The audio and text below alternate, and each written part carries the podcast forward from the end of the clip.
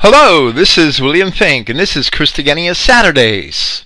Today is Saturday, June 16th, 2018. Praise Yahweh, the God of Israel, and thank you for listening. Here we are going to present a critical review of Bertrand Comparet's sermon, I Come as a Thief. Doing this, we may be especially hard on Comparet for his failed view of eschatology. But before we criticize him, we will also admit that if we had lived in his same era, or myself in particular, I too may have fallen into the trap which he did, believing that the end of the age was going to come to its conclusion in the Cold War with the Soviet Union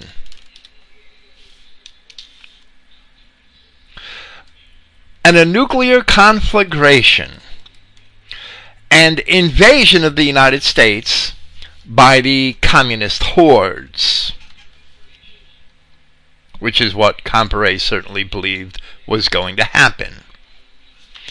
But we now see that the communist hordes were here all along, and they have already come to control practically everything of note in America.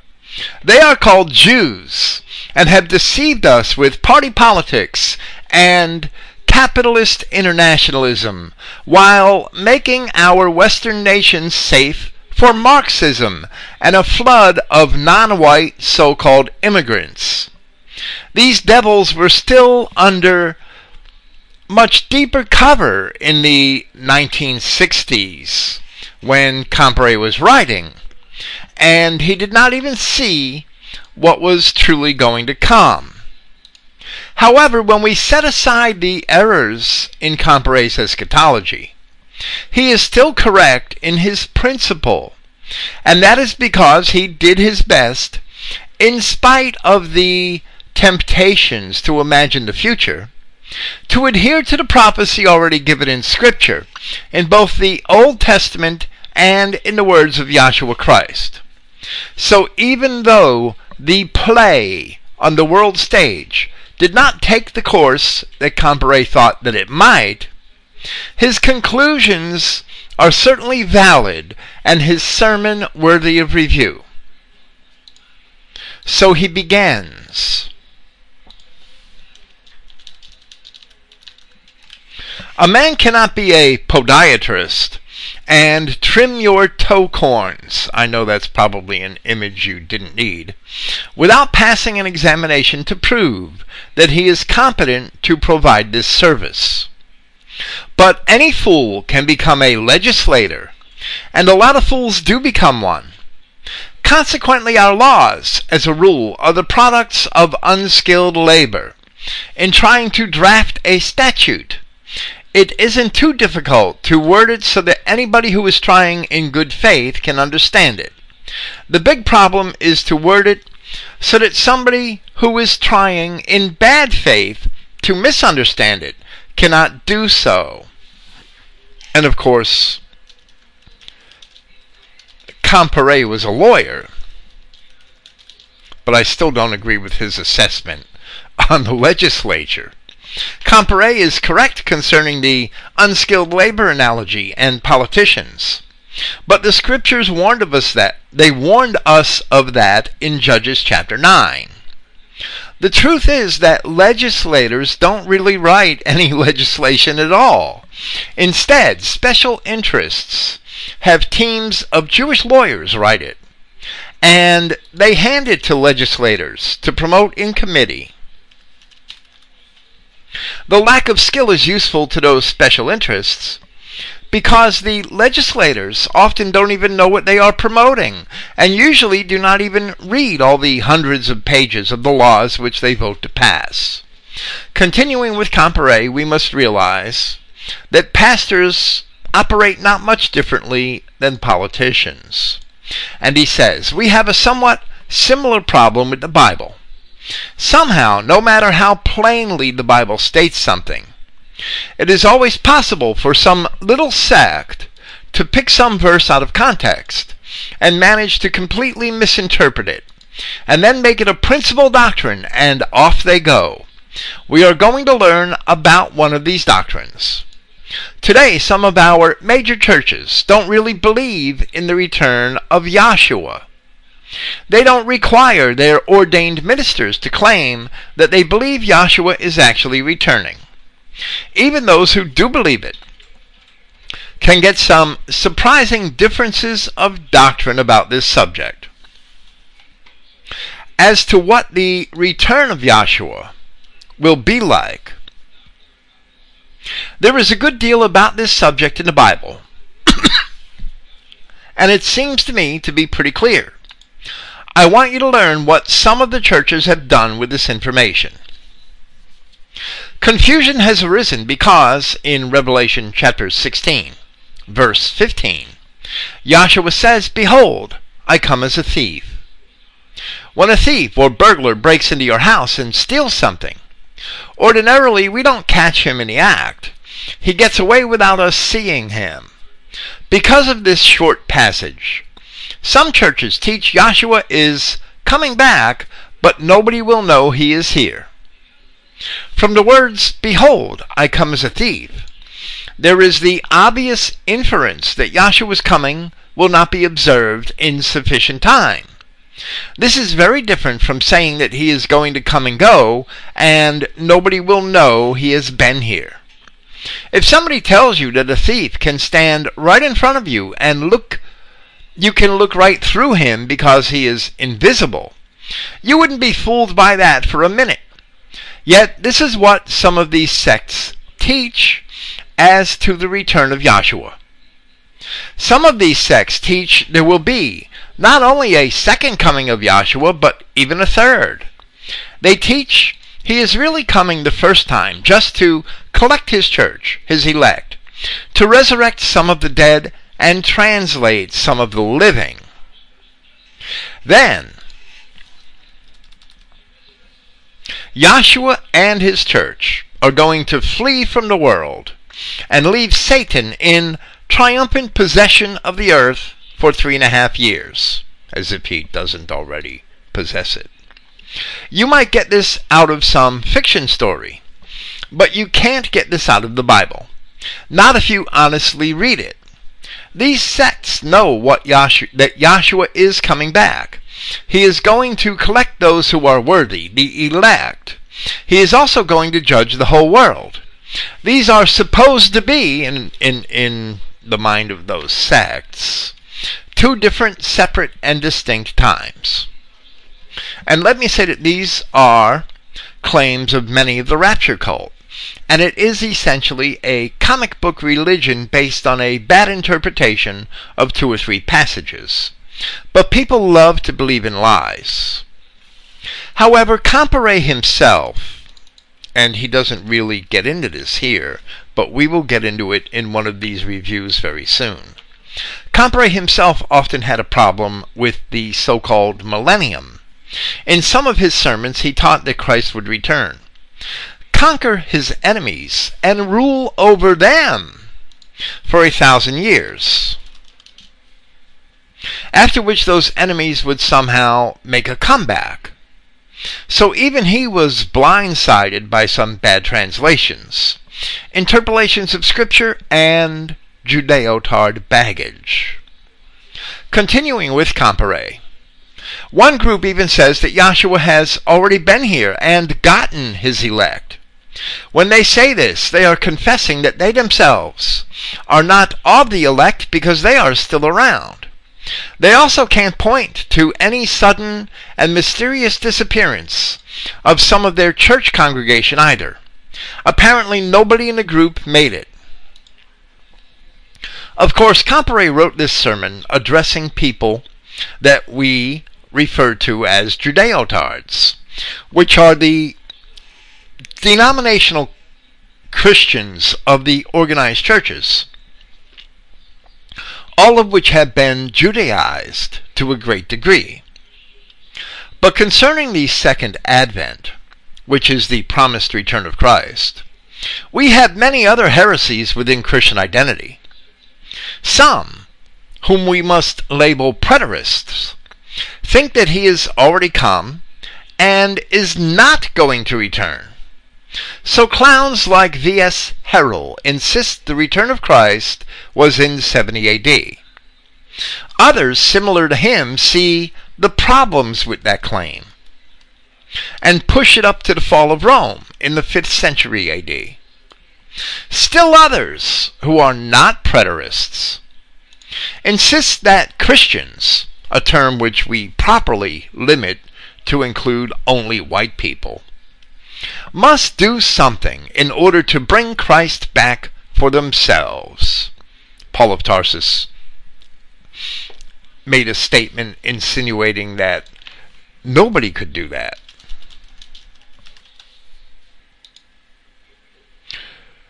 In Romans chapter 10, who shall en- who shall ascend into heaven that is to bring Christ down from above? Or who shall descend into the deep that is to bring up Christ? Or as I translate that the anointed again from the dead. We can't bring Christ back. None of our actions are going to do that. But these Christians identity Christians feel that we must do something in order to bring Christ back. That if they rise up against the beast, that they can somehow force the hand of God to return the kingdom to the true children of Israel. On this point, they come to near agreement with many of the preterists, who think that Christians should have been attempting that endeavor for themselves since 70 AD and are failures for not yet having been successful. And that's V.S. Herrell's attitude. But the fact of the matter is that Christ himself, when asked by his disciples, Prince, that at this time shall you restore the kingdom to Israel? He had responded and said, It is not yours to know the times or the seasons, which the Father has placed into his own authority. Rather, you shall receive power of the Holy Spirit coming upon you, and you shall be my witnesses in both Jerusalem and in all Judea and Samaria and unto the end of the earth, meaning the physical ends of the land. So immediately thereafter he departed from them and ascended to the Father. And as his disciples marveled at the spectacle, two men in white clothing stood by them. And they said, Men, Galileans, why do you stand looking into the heaven? This Yahshua who was taken up from you into the heaven, thusly shall he come in the manner which you have beheld him going into the heaven. These things are recorded in Acts chapter 1. In this sermon, Comparet did not cite that chapter of Acts, but he certainly makes the same points from other scriptures. So we continue where he asks, What does the Bible really say on this subject? When we find this simile of stealthily coming as a thief used by Yahshua, he always uses it in such a way as to make it perfectly clear that if you don't notice it in time, it is your own fault for not being on the alert looking for him. Matthew chapter 24, verses 42 through 44, warn us, Watch ye therefore, for ye know not what hour Yahshua does come. But know this, that if the good man of the house had known in what watch the thief would come, he would have watched and would not have suffered his house broken into. Therefore be ye also ready, for in such an hour as you think not, the Son of Man cometh.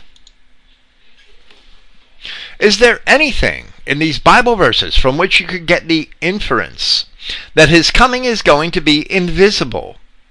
Nothing that I could see. It is very plain. If you are on the alert, you will observe his coming. If you aren't alert, it is your own fault. The same emphasis upon the need to be watchful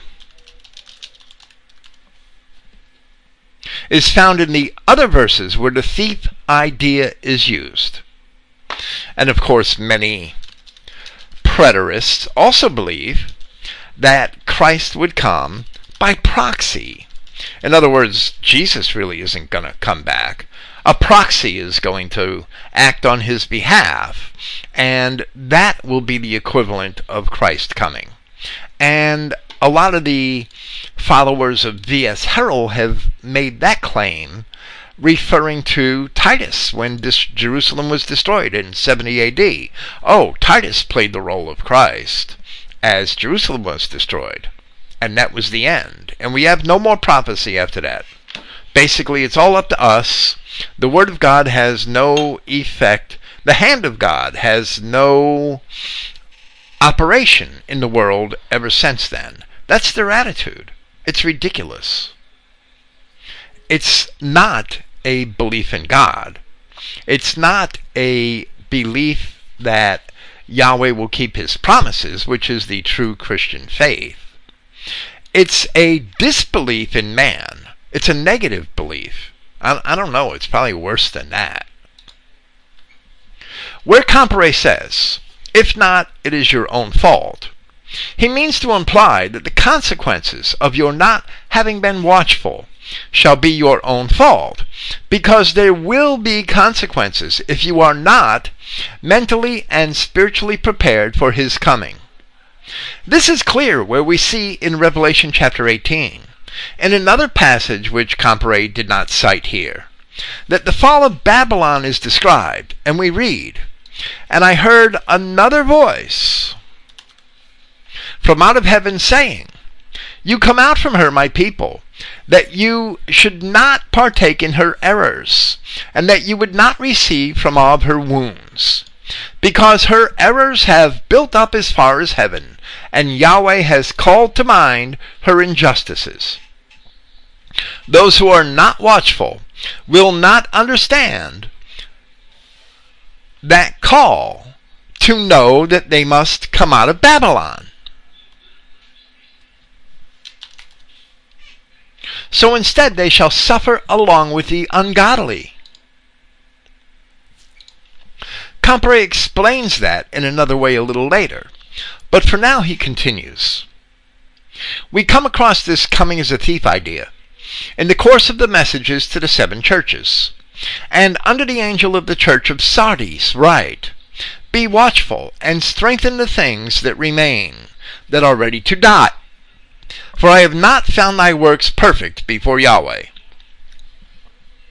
If therefore thou shalt not watch, I will come on thee as a thief, and thou shalt know what hour I will come upon thee. There is always perfect consistency. The only reason we wouldn't see the thief is that we don't know when to expect him, and we aren't watching.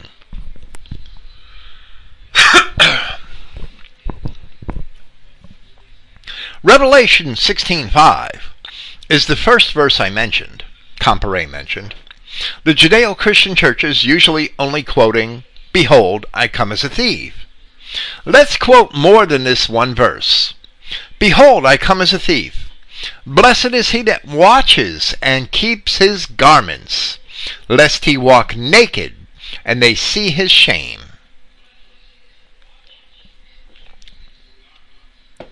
Then we come to 2 Peter chapter 3 verse 10 which states, But the day of Yahshua will come as a thief in the night, in which the heavens shall pass away with a great noise, and the elements shall melt with fervent heat. The earth also and the works that are therein shall be burned up. Comparet says it doesn't sound quiet to me. The point is that these scriptures consistently and expressly teach that when Christ returns, there will be no doubt as to what is happening, and everyone will know it. They will know it, and they will not be able to dispute it, like we have a relative handful of people pushing 70 AD preterism and similar heresies which are only ridiculous distractions that are contrary to all Scripture. Returning to Comparet. 1 Thessalonians chapter 5 verses 1 through 6 continues But of the times and seasons brethren you have no need that I write to you for you yourselves know perfectly that the day of Yahshua so cometh as a thief in the night for when they shall say peace and safety, then sudden destruction comes upon them, as travail upon a woman with child, and they shall not escape. But you, brethren, are not in darkness, that the day overtake you as a thief. Therefore, let us not sleep as do the others, but let us watch and be sober, or vigilant. There is a sentence in there that ought to be required reading for all of our government officials. For when they say peace and safety, then sudden destruction comes upon them. No one has ever trusted the communists in anything, not once, without being betrayed. Why should we? It is the same old Jewish satanic organization that has been trying to destroy Israel for centuries. And of course, by Israel, Comparet means to describe the true Israel, the white nations of Christendom. This time which he refers to is indeed upon us. Jewry so much thinks that it is in full control of the world, that there is open talk on thousands of websites, particularly on Jewish websites, of a Pax Judaica, gradually replacing the post Second World War period, which the establishment pundits have dubbed the Pax Americana. In course, of course, in real terms, Pax Judaica is a euphemism for Jewish world supremacy and the fulfillment of the objectives outlined in the protocols of Satan. So we await the day that sudden destruction comes upon them. Comparet continues There has been plenty of warning in the Bible that if we aren't ready, if we aren't watching, we may not observe the coming of Yahshua until it is too late.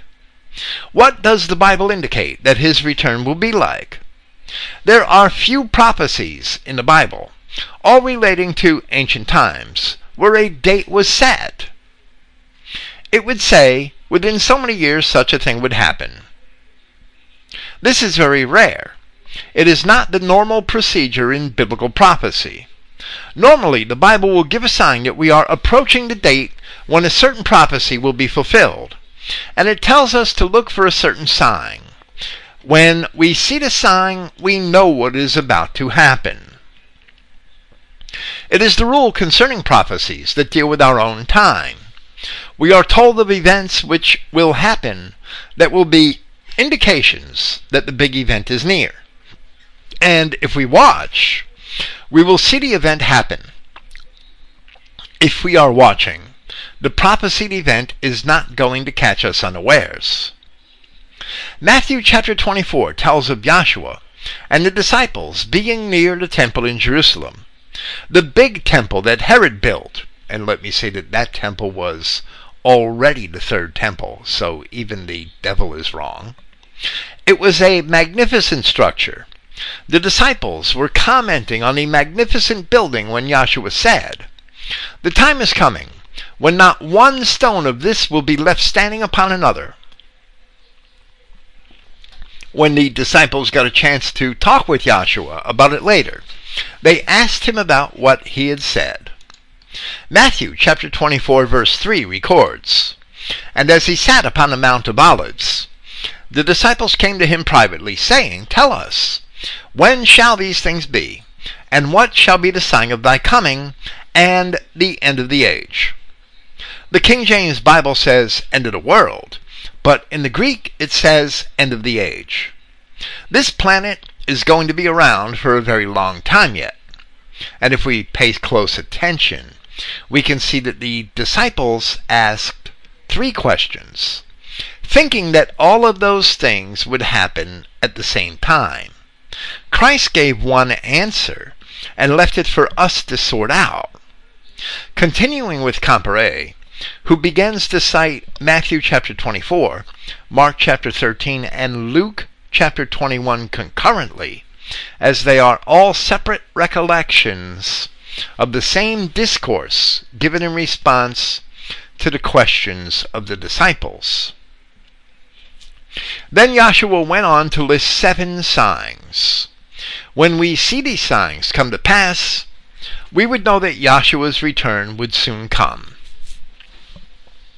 Matthew chapter 24 verses 5 through 11 tells us the first sign false prophets and false Christs. And we were inundated with these in the late 20th century, especially. Mark chapter 13, verses 6 and 21, 6 and 21 to 22. And Luke chapter 21, verse 8 tells us the same thing. We are getting false prophets by the carload, by the carload, by the carload lots in the National Council of Churches these days. There have even been some false Christs.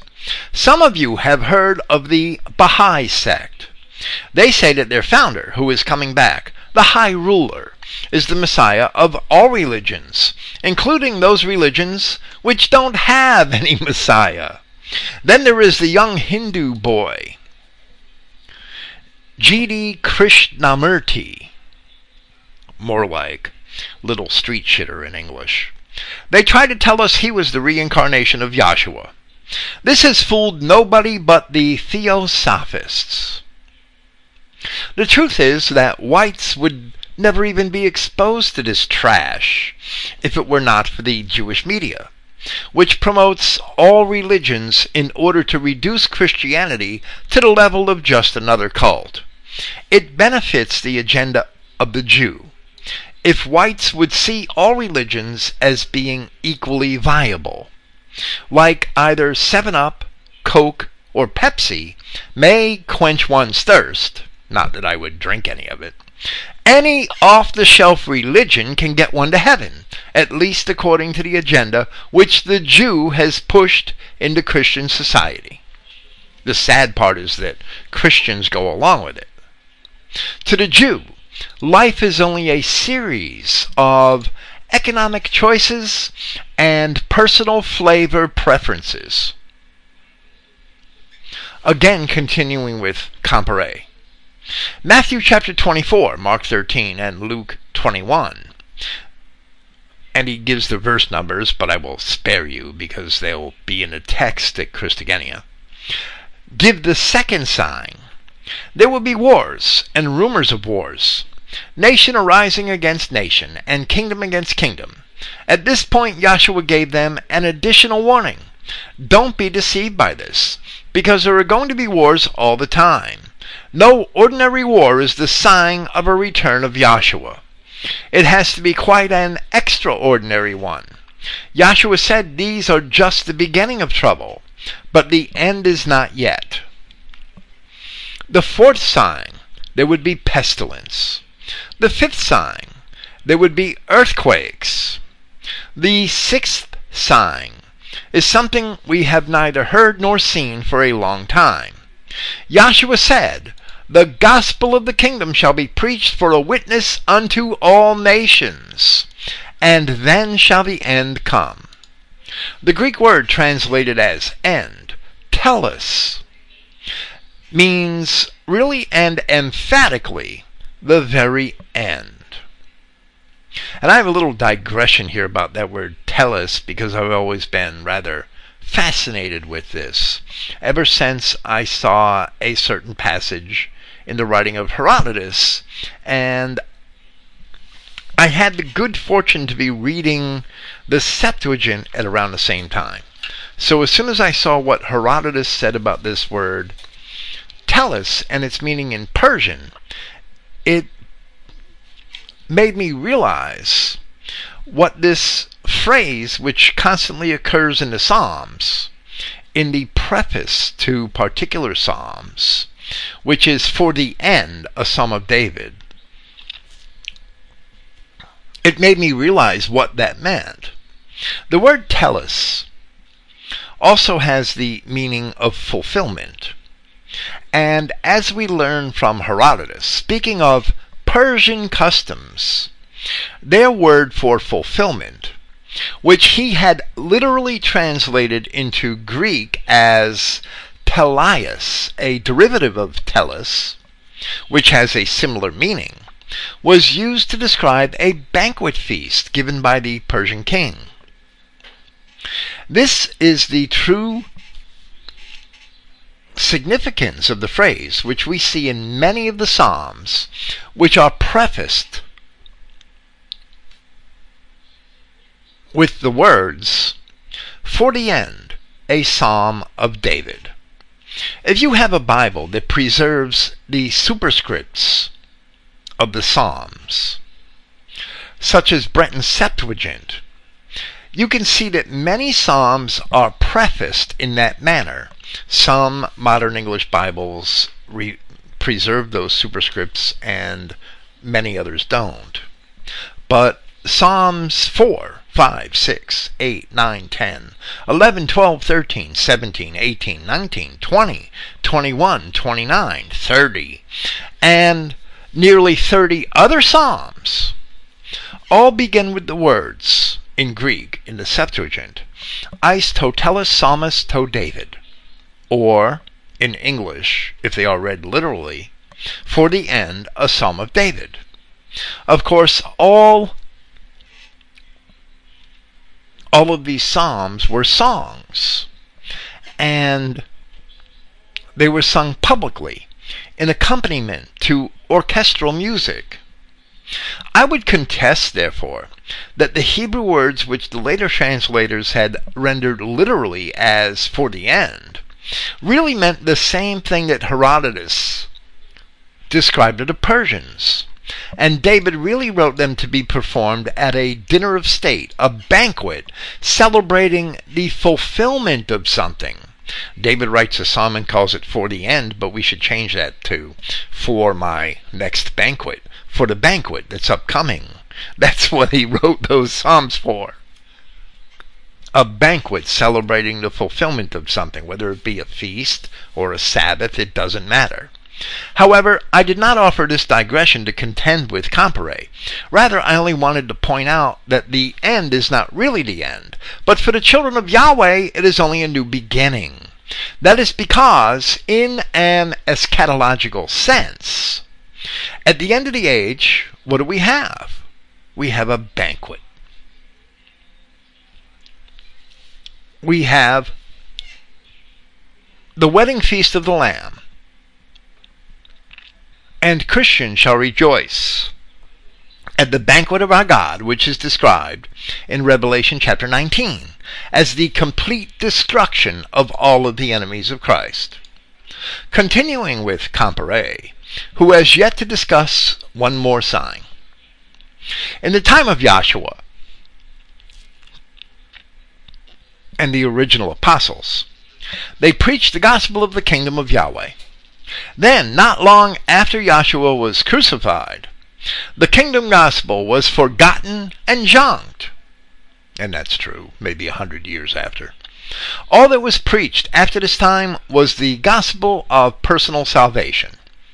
It is only within our lifetime that there has been any substantial amount of the preaching of the gospel of the kingdom of Yahweh.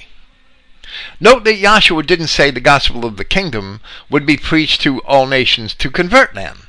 Quite to the contrary, this gospel was only to be preached as a witness. This was so nobody could ask why they weren't told about it.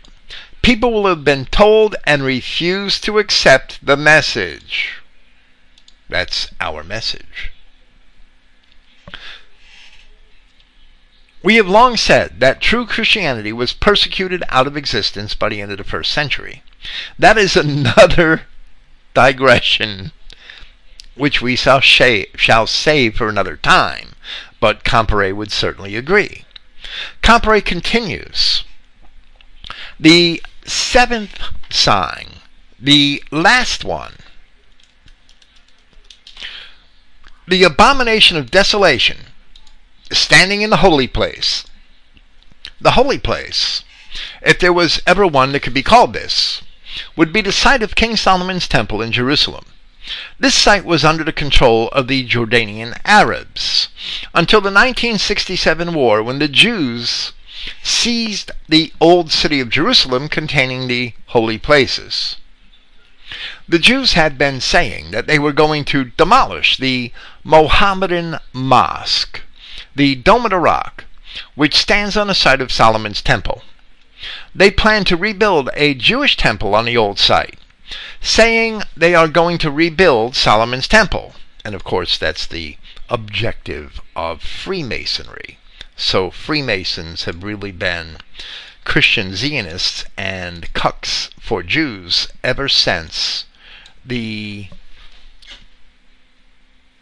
organization was instituted. There have been many shipments of high grade American marble stone cut in Indiana and shipped over there, ready for use in the rebuilding of the temple. And I could not corroborate that, but that's okay. So far, the Jews haven't quite had the gall to start demolishing the Mosque of Omar, as this mosque is commonly called. If and when they start the demolition of this mosque, the Jews aren't going to be facing only a relatively small number of Arabs. They will be facing the whole Muslim world. Not really, because they'll, they'll all be in Europe and America. This is a very holy site to the Mohammedans, second only to Mecca. The entire Mohammedan world will declare a holy war immediately, and this is about 450 million people or more. The abomination that brings desolation is certainly the Jewish control of the holy place. And we must interpret this differently. Comparet is a little soft on Arabs, who are also, in large degree, the descendants of the same Canaanite bastards that the Jews descended from. They are also abominations, every bit as much as the damned Jews. However, we do believe that the Israeli state and the Dome of Rock, which Comparet calls the Mosque of Omar, figure into the prophecy of the abomination of desolation. It is too long to repeat here, and we do not want to distract from Comparet's purpose in this sermon. But we discuss this at length in our own commentaries on this prophecy in Matthew chapter 24 and Mark chapter 13. It must be reconciled with a similar prophecy in Daniel. You can't understand what Christ said in Matthew 24 by itself. In short, Daniel describes the setting up of the abomination of desolation, and then he gives two periods of 1290 and of 335 days, or prophetic years.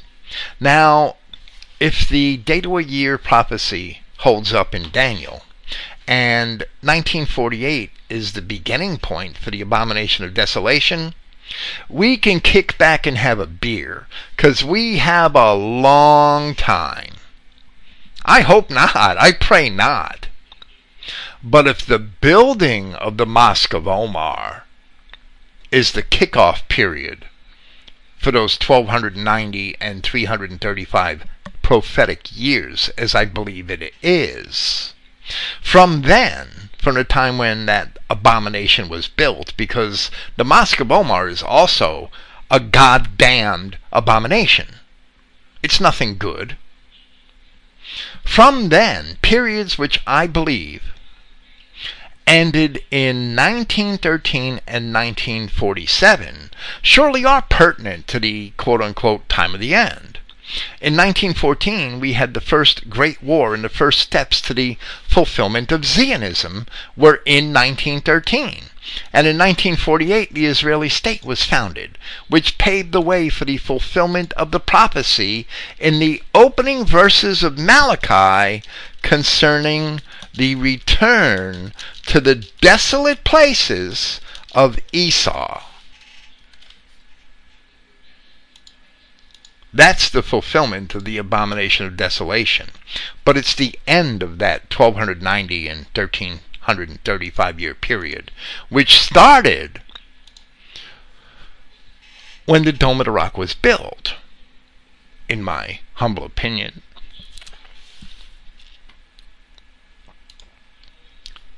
For now we shall continue with Comparet. In Luke chapter 21, Yahshua goes into more detail. And there shall be signs in the sun, and in the moon, and in the stars. And then shall they see the Son of Man coming in a cloud with power and great glory. And when these things begin to come to pass, then look, and lift up your heads, for your redemption draweth nigh. So likewise ye, when you see these things come to pass, know that the kingdom of Yahweh is nigh at hand. And take heed to yourselves, lest at any time your hearts be overcharged with surfeiting and drunkenness, and the cares of this life, so that day should come upon you unawares. For as a snare shall it come upon all them that dwell on the face of the whole earth. How can any anybody mistake the plain meaning of these signs? I don't know. The signs are there if we will watch for them. There are a lot of people who are going to find this time is suddenly here, before they are ready for it, simply because they have not been watching. There is no doubt the Bible promise that Yahshua, upon his return, will gather his elect. The Judeo Christian churches like to call this the rapture of the church. Some of the dead, those who have been selected for this particular purpose, will be resurrected. And I don't know if Comparet holds to that, but he sort of did. And that ties back into his millennial belief, which he shared in common. But here he seems to be attributing that simply to these Judeo Christian churches, so I will let it go. But that's okay. Some of the living who have been selected without experiencing death will be given their immortal bodies just like the resurrected dead. And Paul of Tarsus explains that in 1 Corinthians chapter 15. It says we will be caught up into the air to meet him as he returns. And that's what the Judeo Christians believe, their rapture. With their curious ability to misinterpret the Bible, preachers have taken the 70 weeks period, 490 years as Daniel prophesied, and teach that the 70th week doesn't come until after the 69th week, doesn't come after the 69th week, I'm sorry, but that there is a gap over 19 centuries between the 69th week of years and the 70th week of years the Judeo Christians garble what Daniel had prophesied. So it can't be recognized what was to happen in the 70th week. And that's actually exactly what they do. They take that 70th week and they say that that's the week of the Antichrist. And it actually says of that week that he shall confirm the covenant with many for one week. I, I, don't know what covenant the Antichrist is confirming. And in the midst of the week he shall cause the sacrifice and the oblation to cease. Well, that's what happened during the last week of Christ's ministry. And that's what it really pertains to. The Judeo Christians really do garble what Daniel had prophesied. Comparet continues. Then they teach that upon the return of Yahshua, who will come first for the rapture of the church. Then he will flee and let Satan take over without opposition for three and a half years. Some teach for seven years. Only after this will Yahshua come back for the purpose of judgment on the wicked. How is this for convoluted thinking? How the church could be taken away before this period of tribulation cannot be explained. If we read the Bible, read Mark chapter 13, verses 24 through 37. And remember they are quoting Yahshua. But in those days, after that tribulation, this refers to the great tribulation, this period of war and famine that we would go through when the final breakup of the age comes. Yahshua said it would be so terrible that if Yahweh had not shortened that period, that no flesh would remain on earth. But in those days, after that tribulation, the sun shall be darkened, and the moon shall not give her light, and all the stars of heaven shall fall, and the powers that are in heaven shall be shaken. And then shall he send his angels, and shall gather his elect from the four winds, from the utmost part of heaven. Watch therefore, for you know not when the master of the house comes, at evening or at midnight, or at the cock crowing, or in the morning, lest suddenly coming he find you sleeping. And what I say unto you I say unto all, watch.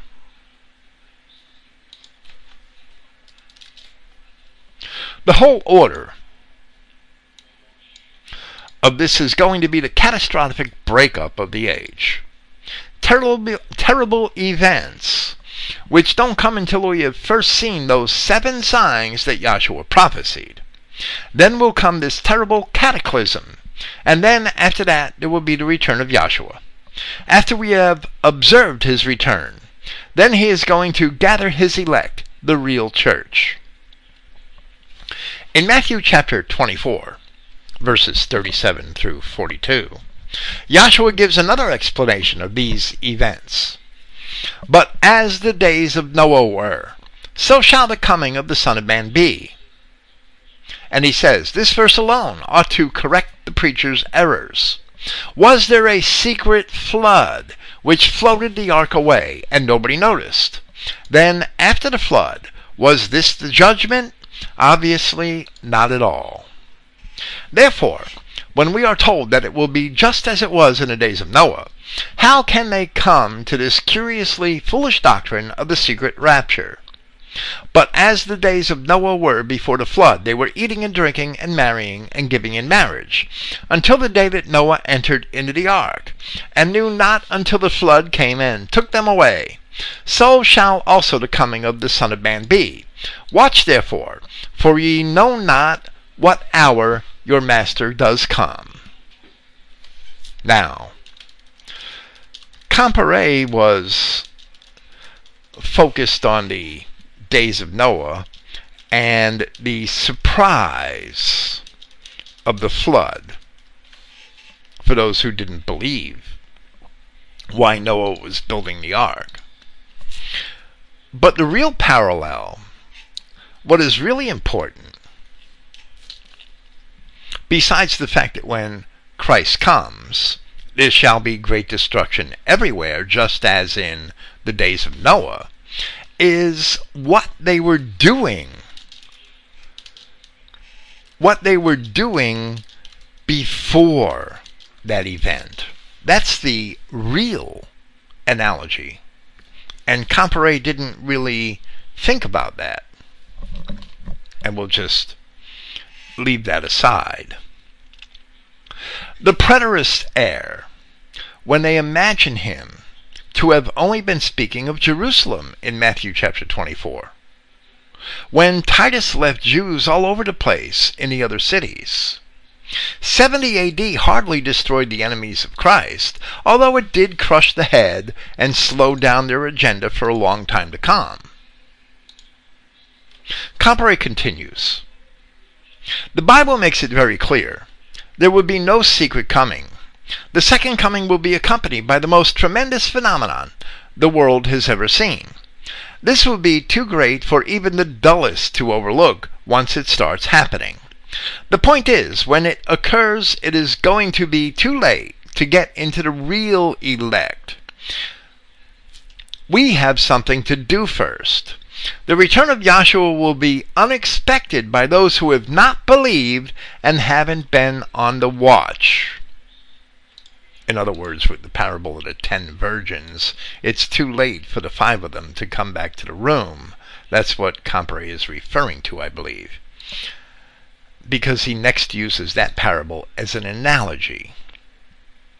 We would interpret this a little differently, imagining that when it happens, it will be too late for many to separate themselves from the enemies of Yahweh, so they will share with their punishment. That's what we're told in Revelation chapter 18. So he continues Matthew chapter 25, verses 1 through 13, gives us a pretty clear illustration of just exactly what is going to happen. In one of Yahshua's parables, then shall the kingdom of heaven be likened unto ten virgins, which took their lamps, and went forth to meet the bridegroom. And five of them were wise, and five were foolish. They that were foolish took their lamps, and took no oil with them. But the wise took oil in the vessels with their lamps. While the bridegroom tarried, they all slumbered and slept. And at midnight there was a cry made, Behold, the bridegroom cometh, go ye out to meet him. Then all those virgins arose and trimmed their lamps. And the foolish said unto the wise, Give us your oil, for our lamps are gone out. But the wise answered, saying, Not so, lest there be not enough for you and us. But go ye rather to them that sell, and buy for yourselves. And while they went to buy, the bridegroom came, and they that were ready went in with him to the marriage, and the door was shut. Afterward came also the other virgins, saying, Master, Master, open up to us. But he answered and said, Verily I say unto you, I know you not. Watch therefore, for ye know neither the day nor the hour wherein the Son of Man cometh. Those who reject Yahshua as their Savior and Redeemer have no choice remaining to them but to face judgment of their sins because they have refused to accept the only way out. Of those who do accept Him as their Savior and Redeemer, this is only the beginning. This is not the end of the matter. Of those who accept Him, we see two groups those who believe Him and know to come out from among His enemies and those who do not know better and who are punished along with them. There will be a lot of Judeotards on that side of the fence. While all Israel shall be saved in the end, many will suffer in the process. Now Comparet continues with the discussion of the meaning of salvation. Salvation means only continued life. Both the Hebrew words in the Old Testament and the Greek words in the New Testament that have been translated salvation mean only safety, and that's perfectly true. If you could find somebody floundering around, floundering around in deep water unable to swim, and you grab him by the collar and pull him to shore, you have given him salvation, and he has been given safety. The word salvation is used in the Christian religion with a further connotation. That is only because we have an eternal spirit. So salvation means something more for the children of Adam than it does for niggers, street shitters, and squat monsters who do not have the Spirit of God. The word salvation is used in the Christian religion with a further connotation. This is not a religious statement. Not at all. This is basically a biological statement. We have the Spirit of God. They do not. So it's not really a religion. It's simply a biological truth. That's what it is. When this meat and bones body that we walk around in dies, our real personality will not also perish. Yahweh will give us continued life. Well, if we have the spirit of Adam, Yahweh already gave us that gift. We already have that gift. Yahweh will give us continued life with a new body of suitable form. Paul says, if there is a natural body, there is also a spiritual. We should believe that we already have that body. So then, we will have a conscious existence. On what level will this be? And I'm sort of arguing with Comparet between the lines. I'm sorry. I could probably make him see what I mean. Someday I'll write a full paper on it, I guess. Some nominal Christians are going to be very distinctly low man on the totem pole. And Daniel chapter 12, verses 1 and 2 certainly indicate that. They haven't fitted themselves for anything better than merely continued existence. Most of the churches don't try to teach you any more than this. In those few who do try, we don't find much enthusiasm on the part of most of the congregation to learn what it is all about.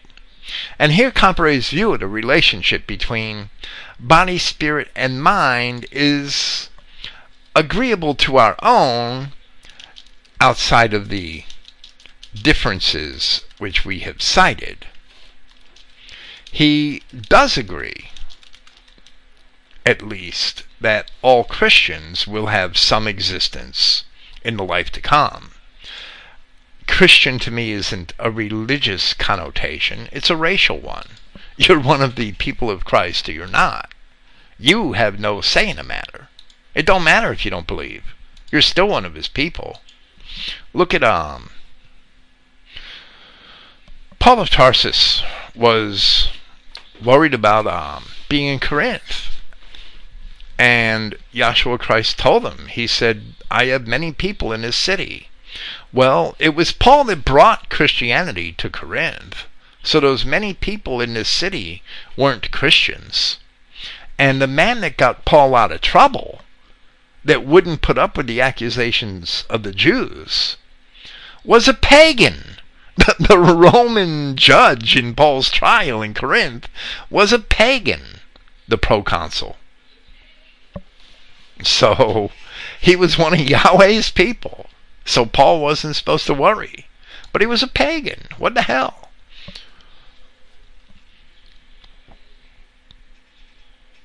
Comparet on, on eternal life, the spirit, as far as I know, on all Israel being saved, he did repeat that and he believed it. However, he never really completely filled out his full opinions on the matter in any one sermon. So some may cherry pick his words to promote a different gospel, and that's possible. Now, as he continues, he begins to attempt to correlate eschatology with the current events of his own time. We have had experience since the time of Franklin D. Roosevelt with a miserable botch of a government. It was actually going back a lot longer than that, probably from the days of George Washington, conducted by incompetent bureaucrats who don't know what they are doing. I can assure you that the kingdom of Yahweh is not going to be anything like this. Those who are going to have any part in it, those who will sit on the throne with Yahshua and reign with him, will only be those who have fitted themselves for it. Actually, the Revelation says it'll be the apostles and the patriarchs. There will be many perfectly good saved Christians, as these churches call them, in the kingdom of Yahweh. They will simply have to sweep the streets and empty the garbage because they aren't fitted to do anything better. They turned it down. Those who wish the higher calling to become part of the administrative staff of the kingdom of Yahweh are the comparatively few who have studied for it. They know what it is all about, and they will be fit to carry out their duties. And I think that Comparet lacks humility here, actually, because simply because you've had the opportunity to study very deeply doesn't put you above any of your brethren. I, I would never ad- admit or claim that. You know, Christ says, To whom much is given, much will be expected. Many have been given much, but haven't done much with it. So we should always be humble. He continues in Luke chapter 13. It is pretty clearly indicated again I am reading this particular passage from Lamsa's translation, and, and I got a big problem with this, right? Lamsa's translation from the Aramaic, as it is particularly easy to understand. And quoting Lamsa from Luke. A man asked Jesus, Are there only a few who are to be saved? Jesus said to him, Strive to enter in through the narrow gate door. For I say to you that many will seek to enter in and will not be able. From the hour when the master of the house rises up and locks the door, and you will begin to say, Our master, our master, open for us. And he will answer, saying, I say to you, I do not know you or where you are from. And you will begin to say, We have eaten and drunk in your presence, and you taught in our streets. And he will say to you, I do not care. I do not know you, I'm sorry, or where you come from. Depart from me, O you workers of iniquity. And, you know, this might seem harmless, but it is a great error, in my opinion, to be quoting George Lamsa on the New Testament. First, Lamsa himself is an Arab bastard, a native Syrian, and his primary assertion, an argument which he himself popularized recently, is that the New Testament, or at least significant parts of it, was originally written in Aramaic. That is a lie and especially in reference to the portion attributed to Luke, Paul, Mark, or John. All of them wrote in Greek, and it is also certain that Peter and James originally wrote in Greek. Matthew may have, may have, written a gospel first in Aramaic, but that is a separate issue. The Gospel of Matthew, which we have, the apostle probably wrote later because neither is that a translation. It too was originally written in Greek. Accounts say he wrote an earlier gospel in Aramaic, but that doesn't mean that the gospel we have is a translation from Aramaic. It's not. It was originally written in Greek. The oldest surviving Aramaic manuscripts of any New Testament writing date only to the 5th century. But there are Greek and Latin texts in use today which existed long before that, all the way back to the 2nd century. Origen's Hexapla, and I'm just writing this argument in now because I really just thought about it. Origen's Hexapla had columns of all the translation, major translations of the Bible and major versions of the Bible, both Hebrew and Greek, side by side, and it's called hexapla because there were six columns of six different version, versions. You'd think in Origen's time, which was um, maybe starting about 180 AD to about 220 in there, some 240 AD maybe in there. I'm going from memory, right? But it was around there. If there were Aramaic copies of Scripture extant of the New Testament in Origen's time, don't you think he may have included one if they were the original New Testament? I, think he may have if if that was the perception. It's not even mentioned in any of the early Christian writers that there's anything older of New Testament manuscripts than the Greek manuscripts. Nobody cites them. From Justin Martyr, a Samaritan who must have understood Aramaic, he never said anything about Aramaic manuscripts. He wrote in Greek. Okay. There's plenty of other arguments. I just haven't thought of them, but I know them.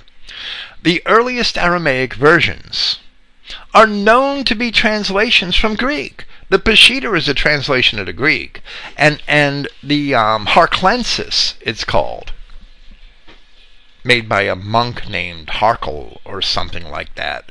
That that's a translation from the Greek from the fifth or sixth century. So why would Comparet think that a Greek to Aramaic tra- English a, a, Greek to Aramaic to English translation could be better or more accurate than a Greek to English translation escapes me.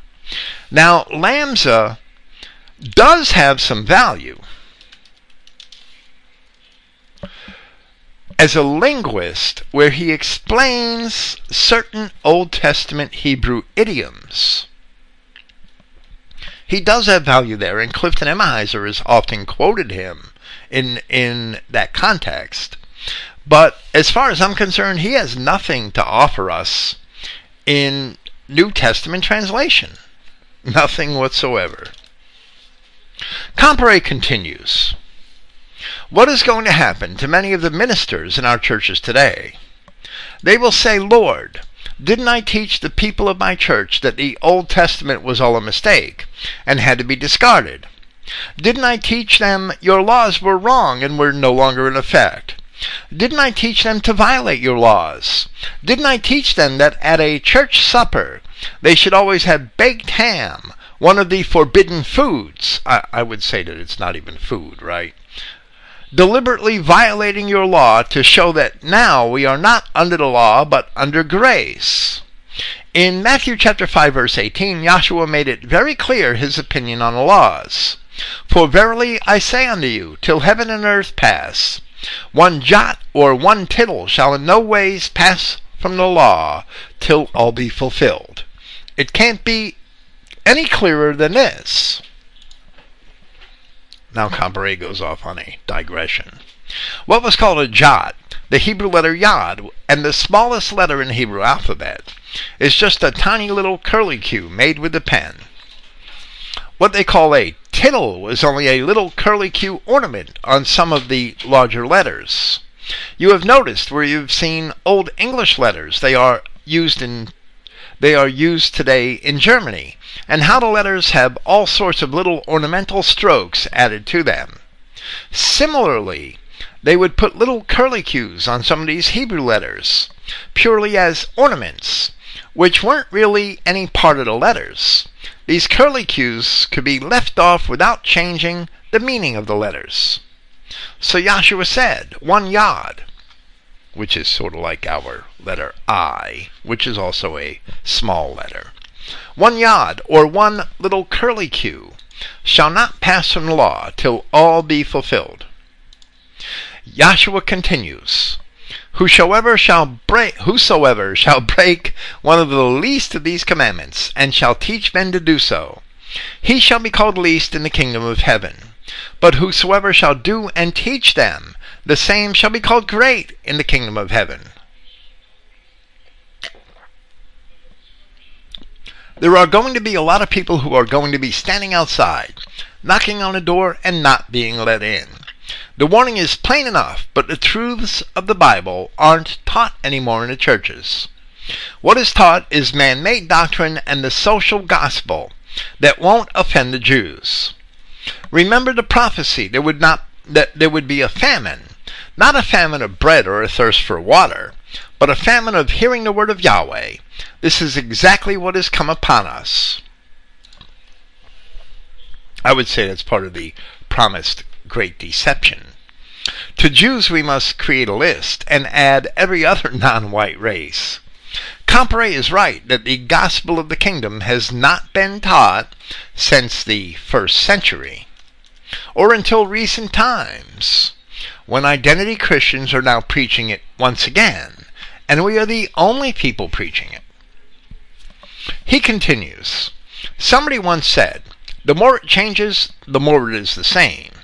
We have gone through these events before, several times in our history. There is no record of any exception to this rule that an organized church, sooner or later, becomes a corrupted and apostate church. If there ever should have been an exception to this rule, it should have been in Jerusalem. For there they had the temple of Yahweh, with the personal appearance of Yahweh manifested there, the glory of the Lord. And yet, what happened? They not only reached the point where the priests were not teaching the laws of Yahweh, the priests were leading them into idolatry. Read the book of Ezekiel. Yahweh said, Look at what they have done in my house in Jerusalem. You find in it altars to pagan gods set up in a temple in Jerusalem. Look at what happened after that. In the very early days, the first century of the Christian era, there was a fairly sound church. From the early 300s on, as the Catholic Church developed, look at what happened. What can you find of the old Babylonian paganism that is not part of the official doctrine of the Catholic Church today? The Catholic Church has been utterly corrupted. And I would say that the so called Eastern Orthodox Church is no better, being filled with idols and engaged in the rituals and commandments of men. Comparet continues Look at the Protestant churches. True, they don't recognize the Pope as being successor to Yahweh, but they have a list of corruptions just about as impressive as the Catholic Church. It is that period of apostasy which the Bible prophesied. The ministers and priests are the people who are utterly unprepared for the return of Yahshua. If I am not mistaken, the Methodist Church of today does not require a student of the ministry to swear that he believes Yahshua will actually return in order to be ordained a minister. What the hell, he could even be a fag now. He can be ordained without this belief. This the same is true of some of the other major churches. It is going to be rather rough going for a good many people when Yahshua returns, because the signs are all around us. And here, as we have already alluded, Comparet has failed to mention the wanton race mixing and licentiousness which is implied in the seventh warning, where Christ had said, But as the days of Noah were before the flood, they were eating and drinking and marrying and giving in marriage. Why would he mention those things? What were they doing when you look at Genesis chapter 6? And I'll quote it the way I believe it originally read. The sons of heaven were taking wives of the daughters of Adam. The fallen angels were taking wives of the daughters of Adam. The same exact thing that they're doing today. And if you don't believe that these other races are actually abominations corruptions perpetrated by the fallen angels, well, go listen to Pragmatic Genesis. I, I, don't know what to tell you. I've proven that, I think, a thousand times. That's beside the point. It's exactly as it was in the days of Noah. Today, that should be proof enough of the entire thesis. Comparet didn't see that. When he was writing these sermons, there was relatively very little such race mixing in either the United States or Europe, and certainly even less in Canada and Australia and other white havens. When I, he wrote this sermon in 1972, in 1972, I was 11 years old. And I couldn't imagine being in the same school with a nigger, even in Jersey City. I went to Catholic school, and there were no nigger Catholics. We were insulated. I couldn't imagine being in school with one of those beasts, never mind having them for friends or dating them or, or my sister dating them. Those thoughts didn't even enter our minds. The world has changed an awful lot since Comparet wrote this sermon. Now, all of the white nations are being flooded with aliens. And while a military invasion cannot be ruled out because we can't claim to see the future, it certainly is not necessary for us to see the fulfillment of the prophecy of Ezekiel chapters 38 and 39 right before our very eyes today. But rather, Comparet envisioned that the end would come in a final violent conflagration and conclusion to the Cold War of the 1950s and 60s. So here he continues with that idea. There remains nothing more to be fulfilled but the tremendous catastrophe that marks the close of this age. The Russian attack upon us that is set out in such detail in Ezekiel chapters 38 and 39 and some of the book of Joel. This and the accompanying hardships is all that has not yet been fulfilled. And I would assert that it's not being fulfilled in that manner, but it certainly is being fulfilled. When the Jews do demolish the Dome of the Rock mosque, the Mohammedan world will go on a rampage. Geographically, the Mohammedan world includes the northern third of Africa, from the Atlantic Ocean to the Red Sea, It also includes most of Western Asia, including Turkey. Incidentally, those Turks are still tough fighters. There was a contingent of Turkish troops with, with the United Nations forces in Korea, and everybody admits those Turks were the toughest fighters on our side. The Mohammedan world includes all the Arab countries, which are the source of most of the world's oil outside the American continent. It also includes much of the Malay Peninsula and even some of the southern islands of the Philippine Islands. When we get all of these Mohammedans declaring a holy war against the Jews, things are going to get hot really fast. Wow. Here we see Comparet imagining that the Jews would be endangered by their actions against the Muslims, which apparently would somehow assist us. In reality, we see Muslims everywhere being used as a tool and a weapon against whites by the Jews. The Muslims are only a portion of the flood emanating from the mouth of the serpent in its endeavor to make war with the woman, the bride of Yahweh, which is the white Christian nations. Mohammedans will never be our allies. Comparet continues, where he is really groping in the dark, and this is how I dated this sermon to 1972. The man that the traitors have already picked as a probable Democratic candidate for president in 1972, Senator Muskie of Maine, is over in Palestine now. He was quoted in the paper as having declared publicly that there was no need for a formal treaty of alliance between the United States and this Jewish nation of so called Israel because we were firmly committed to the defense of Israel no matter what it took. And Muskie was a vice presidential candidate in 1968. Muskie's, and, and this may have been 1970 or 71, who knows, that this sermon was written. Edmund Muskie's 1972 bid for president was unplugged by a letter which was certainly forged, and then by accusations that his wife was, get this, a drunken racist. Typically Jewish tricks indicating that he was not their chosen candidate. But Nixon's election staff were later blamed for the slander. This does, however, help date the writing of this sermon. Comparet passed from this world in 1980, and only a few of his surviving sermons can be dated from their content. He continues Our politicians have forced all the Arab people with their oil to become our enemies.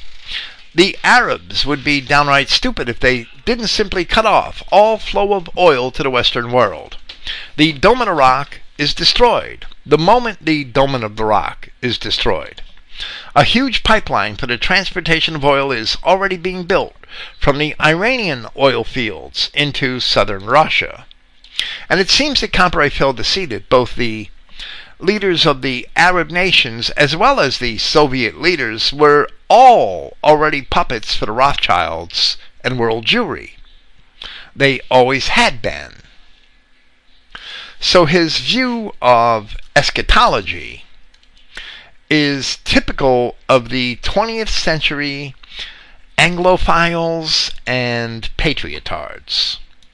This is the typical conservative viewpoint of eschatology at the time.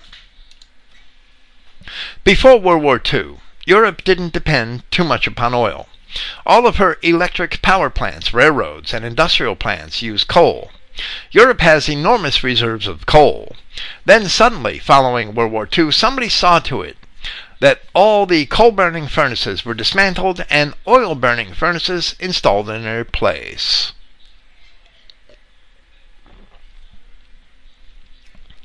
In Europe, if they shut down all non essential use of oil fuels, they might be able to continue operating at the maximum 90 days.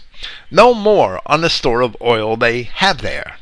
All Russia would need to do would be to mark the time, just keeping up a threat against the eastern front of the free world. but not actually getting into any fighting. This would keep Europe on the alert, and by the end of 90 days, the free armies of Europe couldn't put an airplane in the sky. In addition, they couldn't run a tank because there would be no longer any fuel, oil fuel to use in them. As far as running their factories are concerned, the large steam powered plants would also come to a halt for lack of fuel. Then Russia could move in and take everything with practically no fighting at all.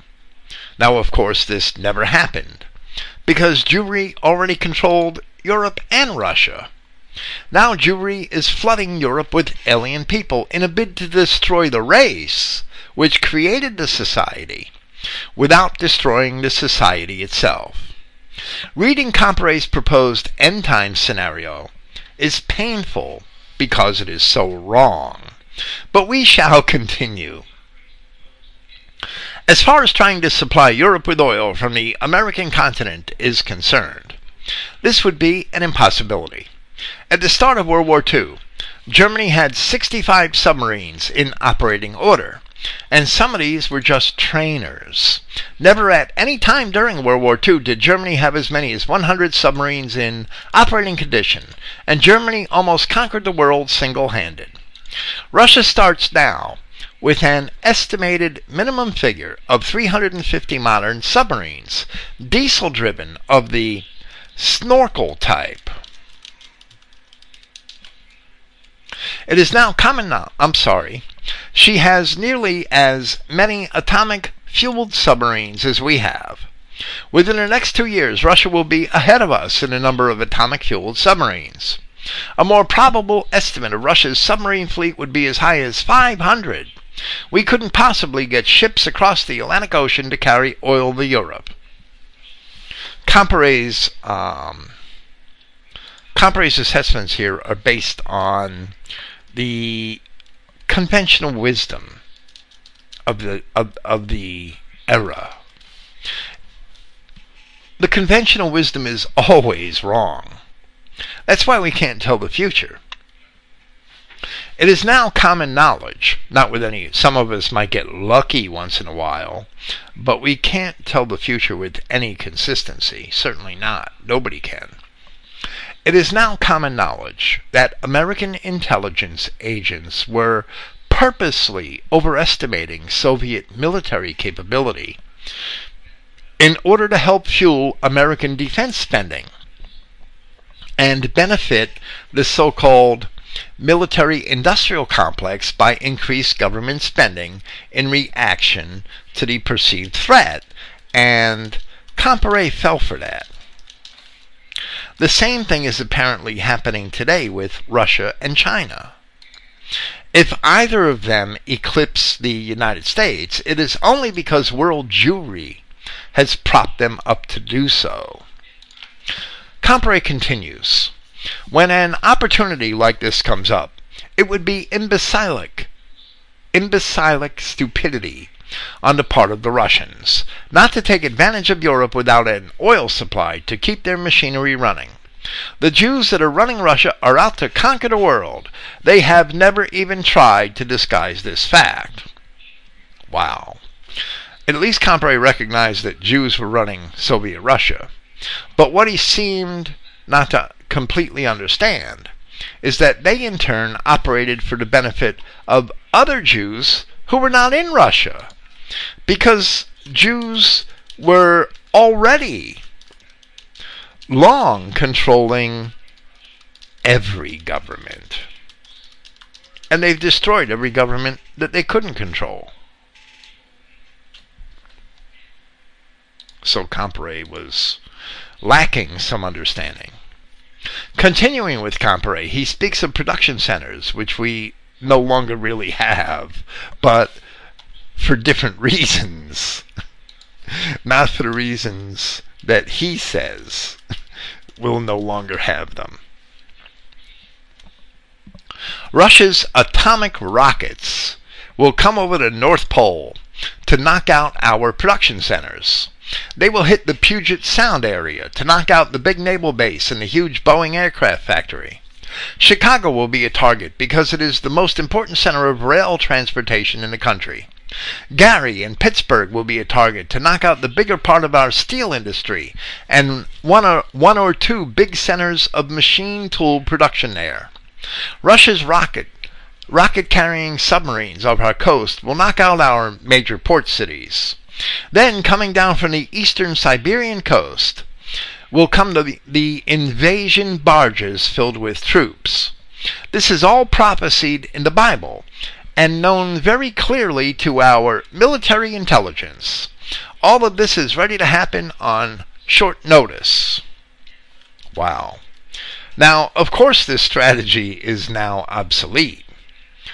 The steel mills, the machine tools factories, our industries were all carried away peacefully.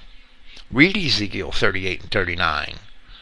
The hordes of Gog and Magog have come here to loot and pillage. It's already been going on. Our industries were all carried away peacefully. The railroads were used to bring them to the coasts, and the ports were used to float them off to China.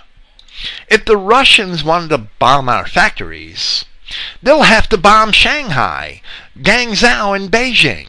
That's where they are. The invasion he speaks of began with the Immigration Act of 1968, or I think, I'm sorry, it was 1965, and its end is nowhere in sight. The Russians did not need barges to do it. We were invaded by aliens coming in on our own commercial airlines. I could continue, but I would rather continue with Comparet. You people, speaking to his congregation, you people are not in darkness. You know what to look for to make yourselves ready to survive during this rough period. You should be ready to take your place in the kingdom of Yahweh shortly thereafter. The average types of churchgoers are not going to be ready. Then they will wonder why nobody told them about this. But just try to get them to listen now. In a presentation of this sermon, which we have a recording, of which we have a recording. Here, Comparet encouraged his listeners to begin to hoard water and food.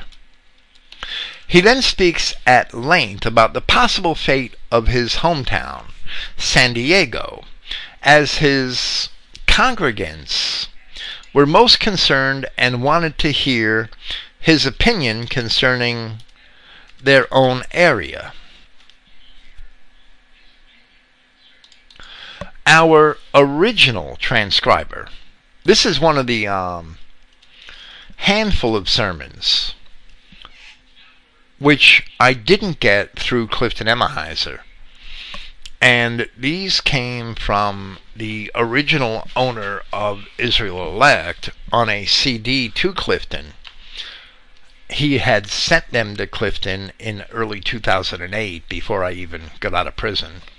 And Clifton eventually passed them off to me, and I have them online at Comparet's website. But these were all transcribed by Gene Snyder and not by Clifton, which is why we don't have any of Clifton's notes this evening.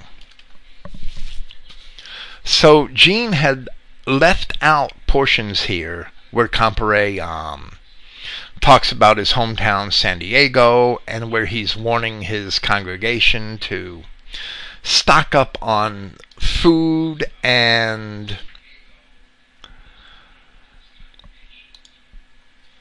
other necessities for survival.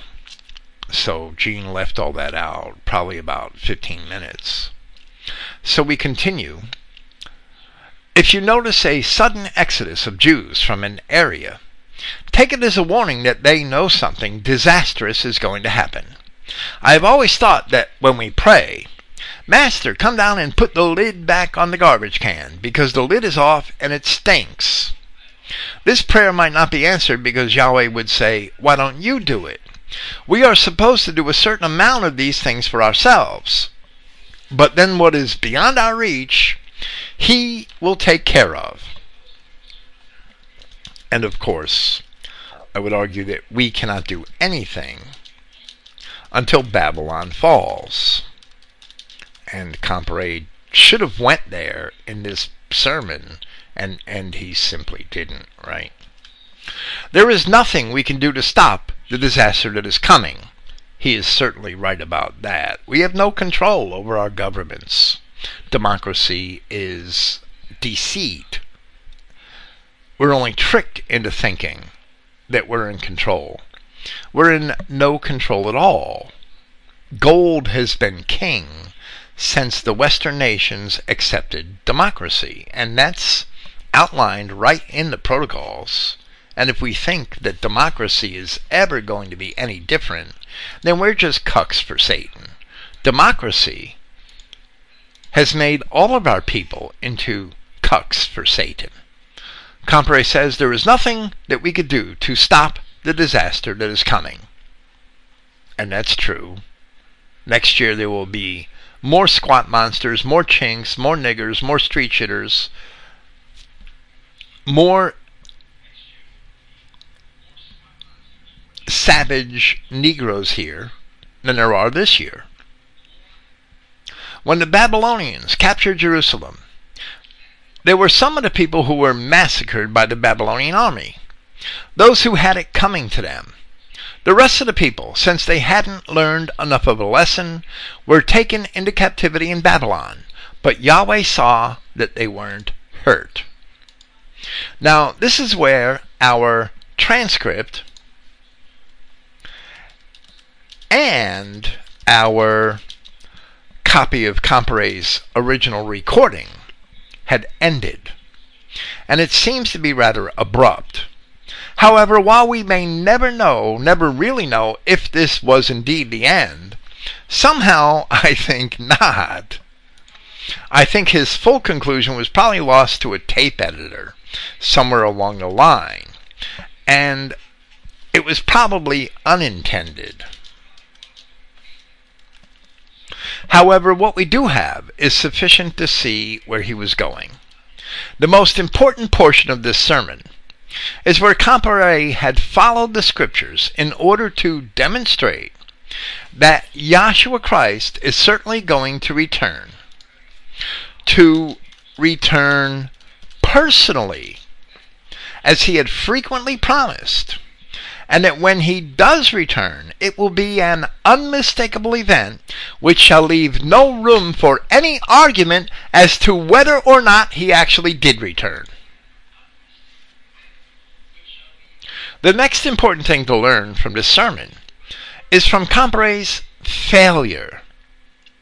The way that he thought that the prophecies would unfold and the age would end are now obviously wrong.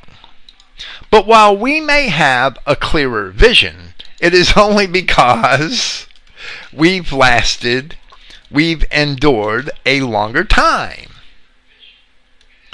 So we must learn from his error that no matter how clearly we can see things, we cannot read the prophecy and tell the future with any certain accuracy. As I said long ago, prophecy is not written so that we can see the future, but prophecy is written so that we can compare it to the past and know that God is true so that we could see the promises fulfilled and know that God is true. Knowing that God is true,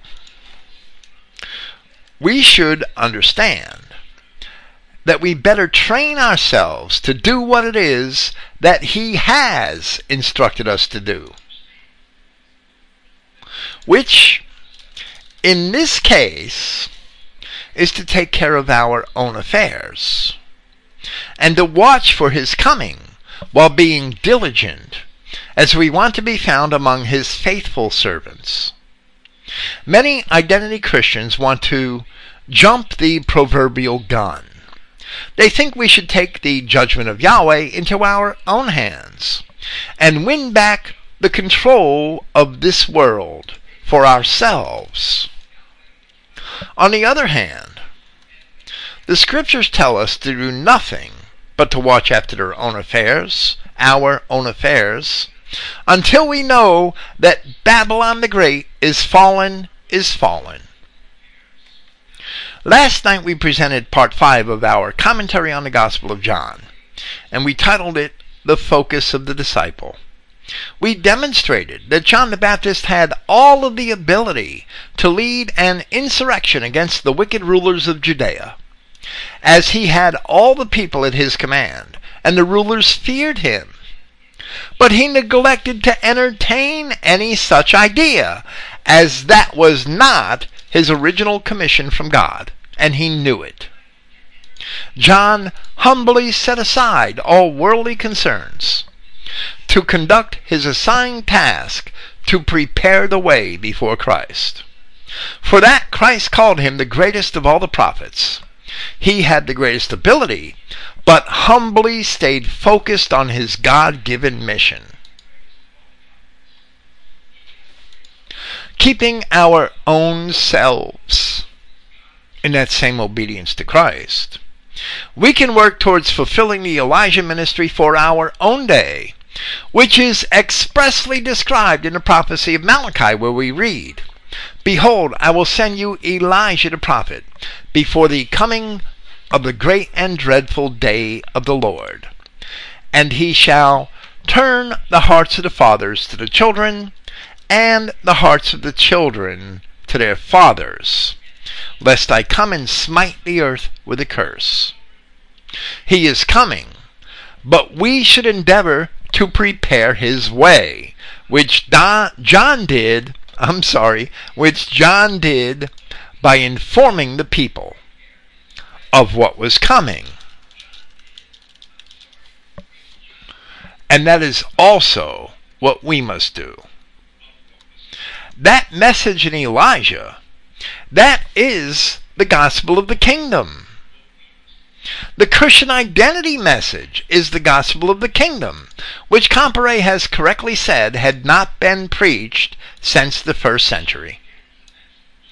Only the gospel of personal salvation has been preached since then, by which the professional priests have been able to exert control over the masses by keeping them in fear. The Christian identity message is also the only message which turns the hearts of the children to the fathers. teaching white Christians their true identity as the ancient children of Israel. It turns the hearts of the children to the fathers. As a result, that turns the hearts of fathers to their children. As people come to the awakening of the importance of race in the greater plan of Yahweh God for his children. As John had his assignment and stayed focused upon it, in spite of his ability to do otherwise, so must we also, because anything which we try that is outside of Yahweh's plan for us is destined to fail. When Babylon falls, only then shall we hear the call to arise and thresh. But until then, we must fight a purely spiritual, ideological war, as Paul explained in 2 Corinthians chapter 10 and in Ephesians chapter 6. As Paul of Tarsus had said in 2 Corinthians chapter 10, For though we walk in the flesh, we do not war after the flesh. For the weapons of our warfare are not carnal, but mighty through God to the pulling down of strongholds, casting down imaginations and every high thing that exalts itself against the knowledge of God, and bringing into captivity every thought to the obedience of Christ, and having in readiness so that we hear the call to arise and thresh. This means watching, and having in a readiness to revenge all disobedience when your obedience is fulfilled. And in Ephesians chapter 6, for we wrestle not against flesh and blood, but against principalities, against powers, against the rulers of the darkness of this world, against spiritual wickedness in high places. Wherefore take unto you the whole armor of God, that ye may be able to withstand in the evil day. And having done all, to stand. Standing in the evil day is all that we could hope to do and it is our obligation to educate our brethren to preach the gospel of the kingdom, as Christ had said. And Comparet had quoted him from Matthew chapter 24 that this gospel of the kingdom shall be preached in all the world for a witness unto all nations, and then shall the end come. And Comparet concluded, as Comparet concluded, the ancient children of Judah were taken off to Babylon for their sins. But they themselves were not harmed. However, Yahweh warned, if you go back and read Jeremiah, that he would destroy those who did not serve the king of Babylon, because his plan for Judah was captivity to serve his purpose. So neither shall we have any power against Babylon until it falls. And it certainly shall fall. But we are powerless against it until it does fall. We must realize our place in the affairs of our God, and only in that manner shall we be pleasing to Him. The children of Israel rejected Yahweh as their king 3,500 years ago.